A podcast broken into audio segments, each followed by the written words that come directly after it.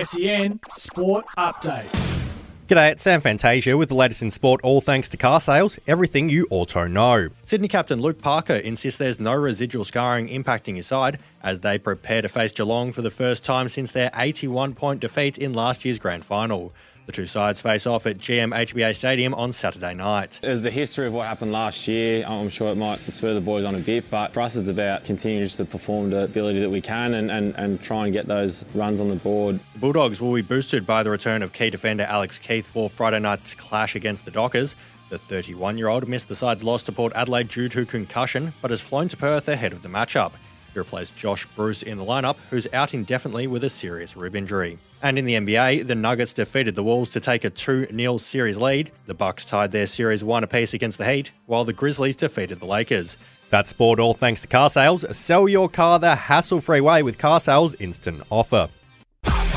SEN Sport Update.